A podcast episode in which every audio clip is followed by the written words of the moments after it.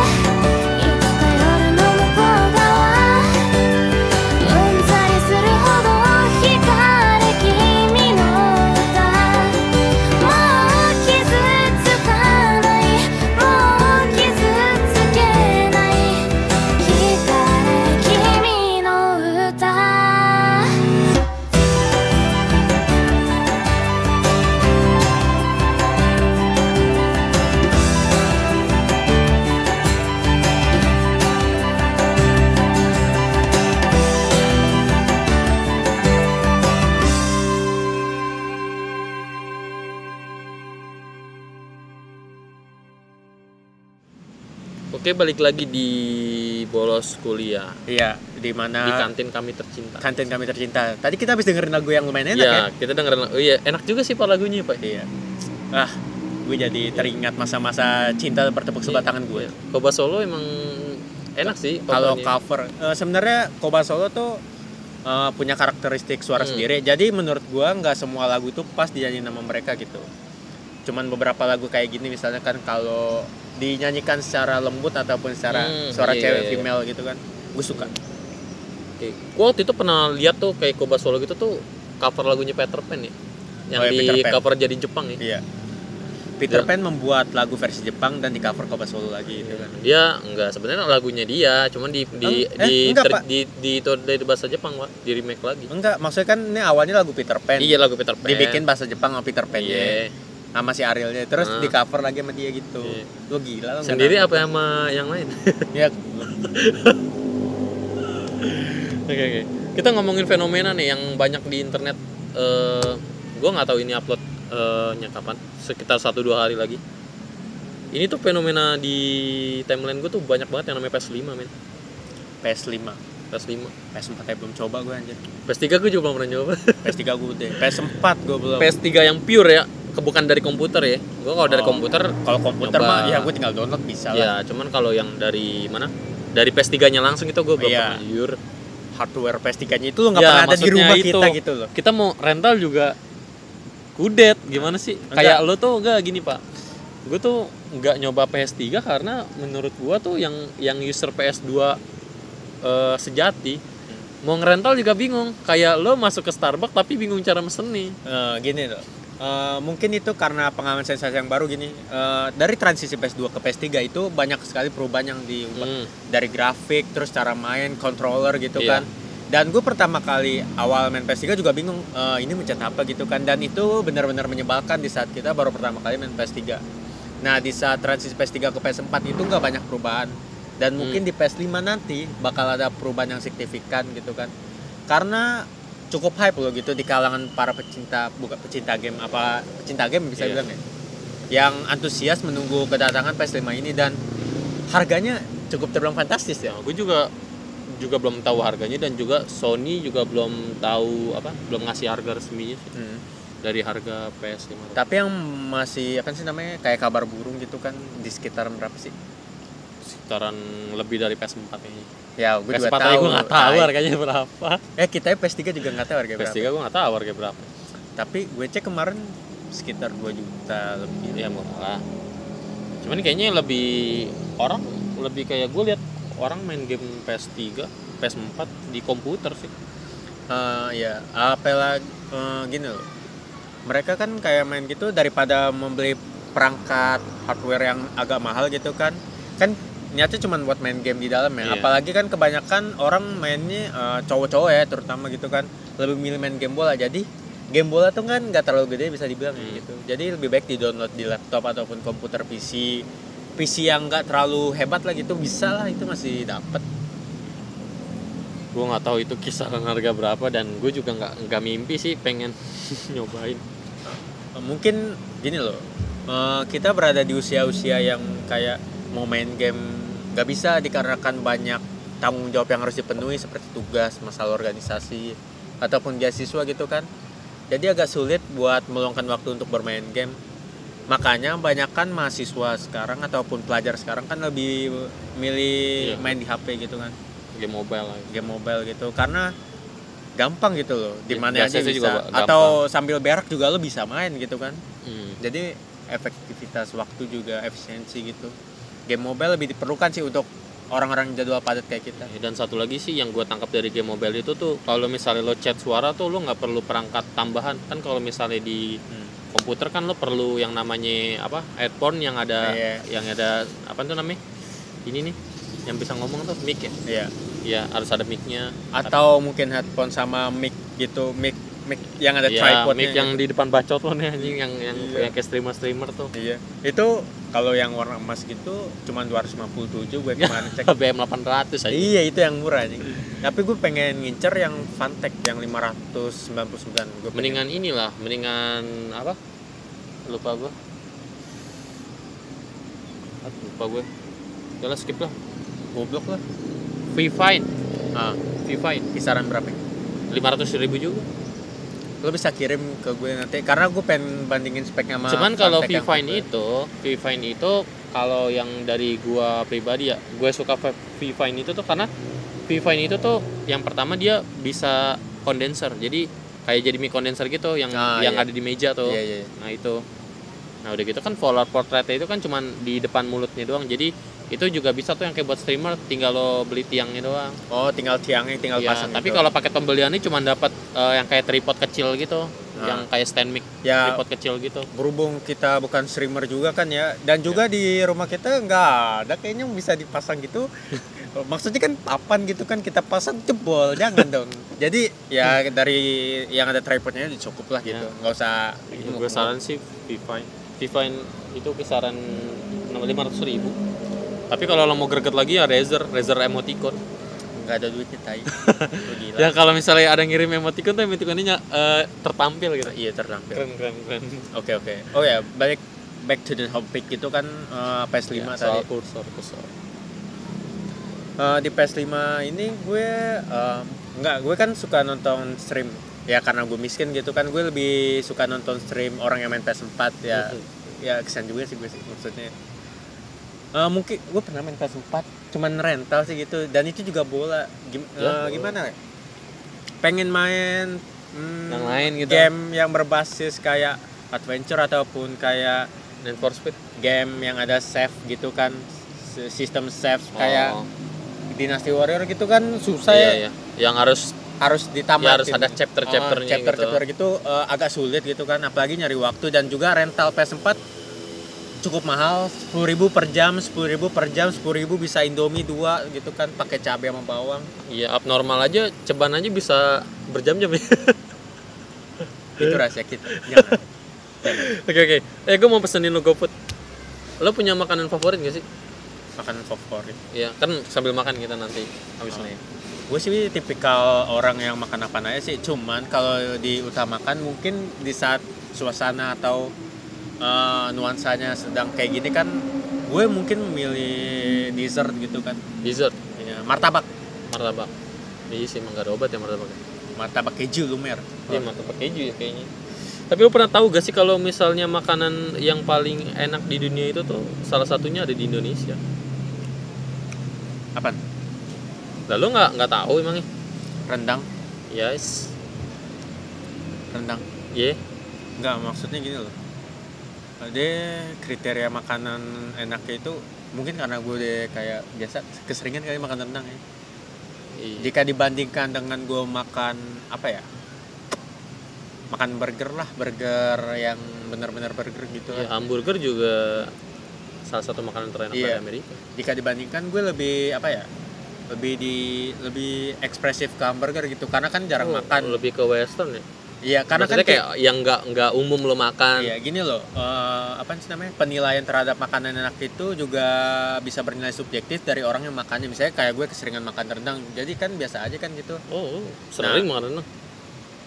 Enggak sering, maksudnya sering dalam kalau lebaran aja.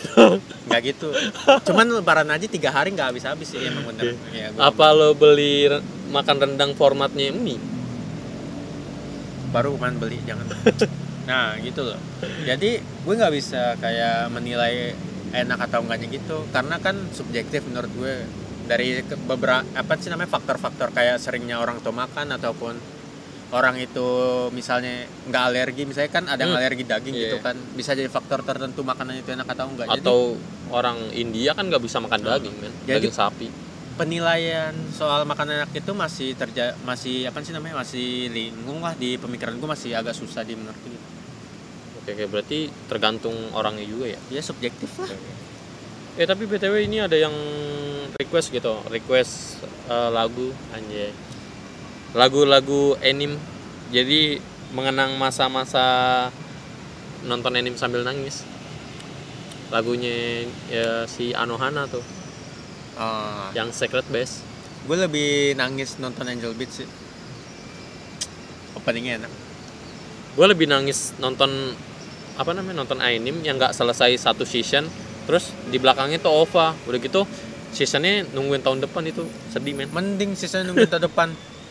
Season 1 OVA udah nggak ada kabar apa-apaan anjing, seperti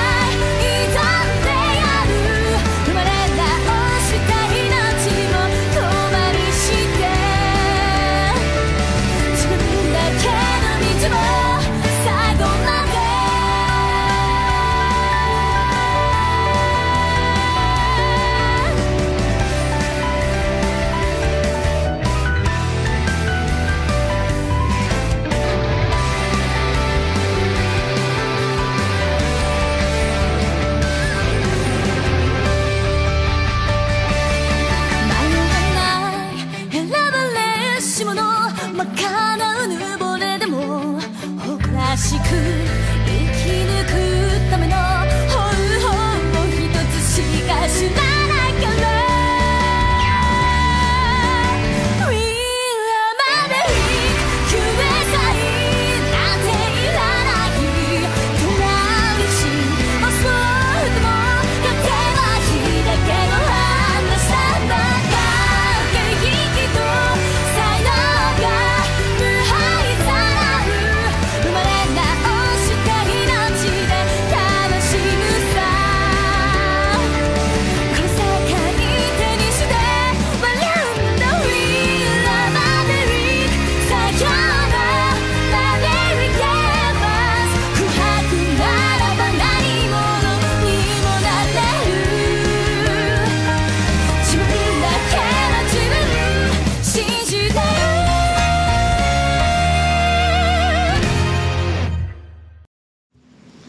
Setelah mendengarkan lagu opening yang cukup mendebarkan gitu kan, apalagi kayak bernostalgia lah. Tapi mungkin ada beberapa pendengar yang nggak tahu tentang opening itu kan. Ya mungkin kalau lo yang nggak mau ribet-ribet gitu, lo cari aja di YouTube opening No Game No Life udah. Iya. Untuk anime sendiri, gue cukup gimana ya? Rekomendasi mungkin kayak nggak terlalu apa ya? Gak terlalu monoton lah ceritanya gitu kan, gak terlalu sama kayak cerita anime-anime lain misalnya kayak MC bla bla bla, iya, Overpower atau kayak petualangan lah, terus nih karakter terkuat lah, iya, terus dia mati karena di sini jadi janda. Diceritakan kayak memakai otak daripada kekuatan gitu kan. Oke, lanjut. Oke. Kan kalau misalnya ngomongin anime nih, kan kalau ngomongin anime tuh erat kaitannya sama usia apa. Bahkan orang yang dewasa masih suka nonton anime nih.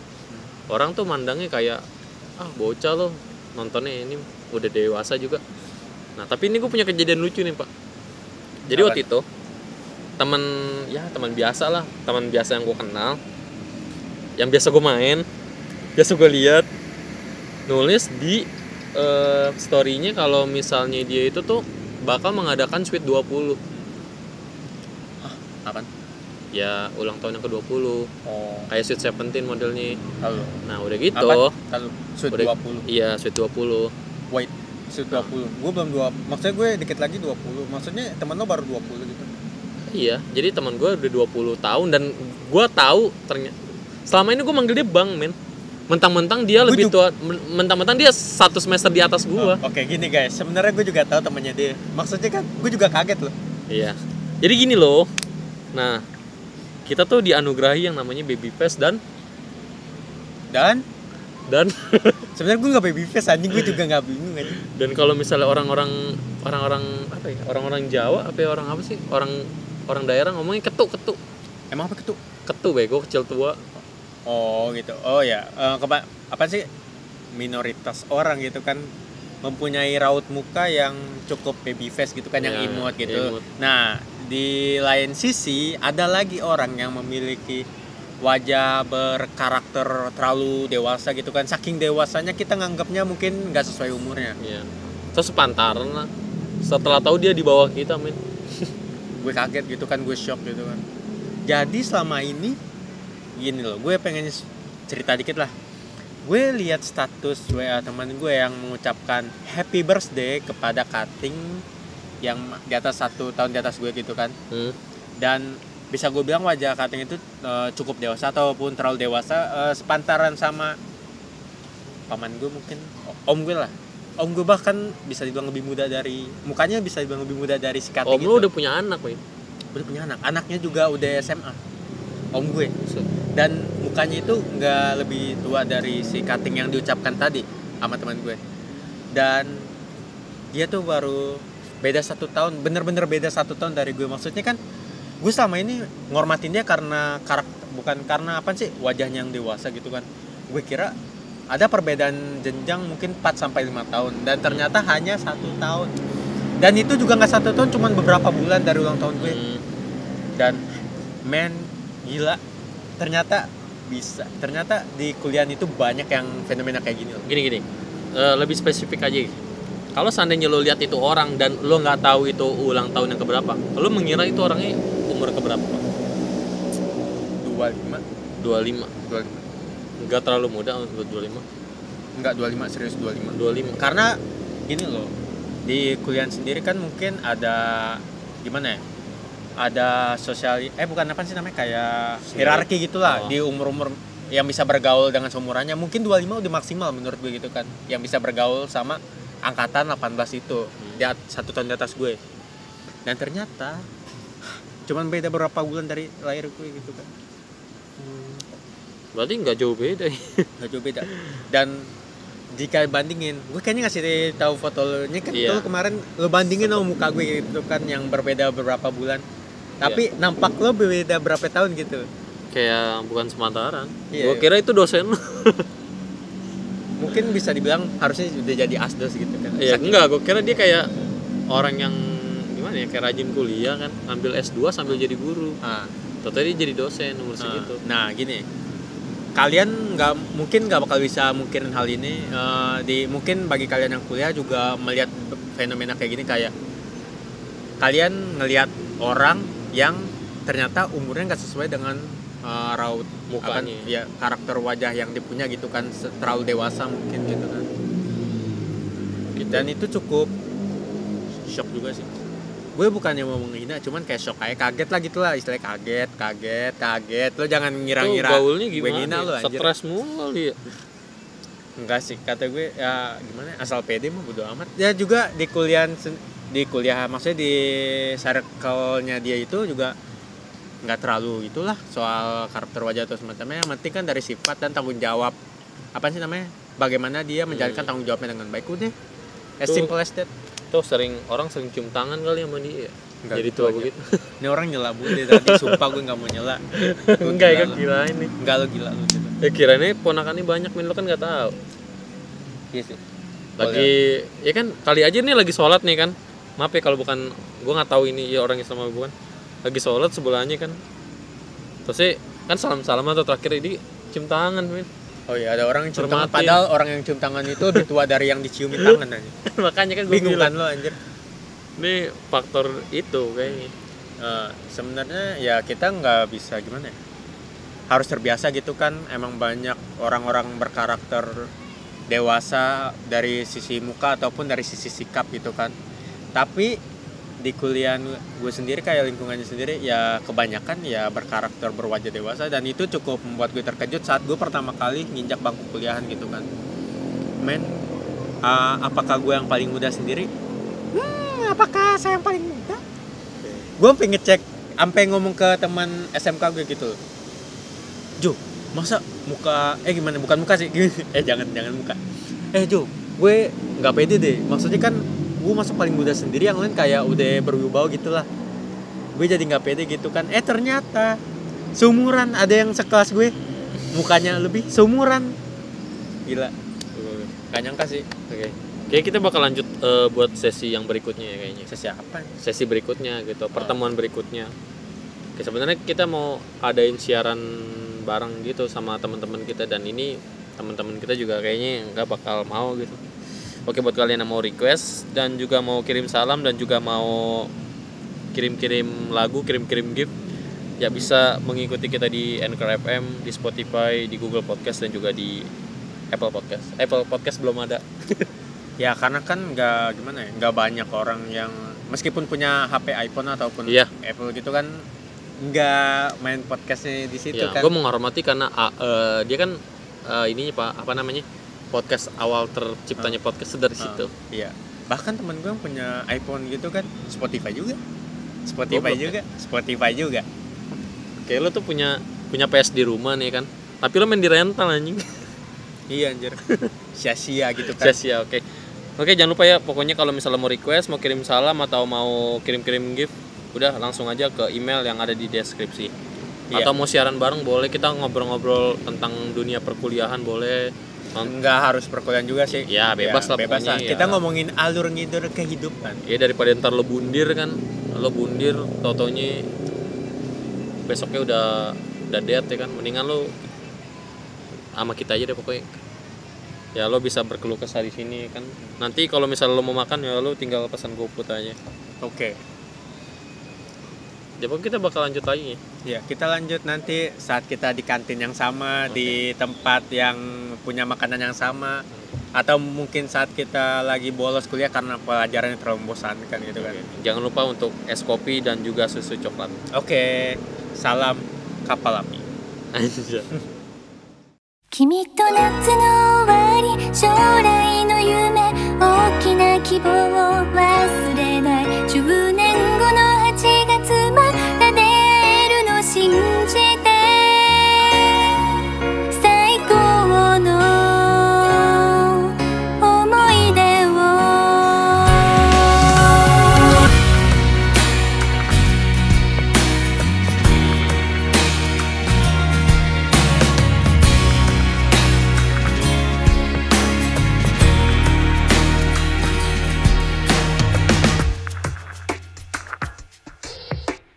出会いはふとした瞬間、帰り道の交差点で声をかけてくれたね、一緒に帰ろう。僕は照れくさそうにカバンで顔を隠しながら、本当はとてもとても嬉しかったよ。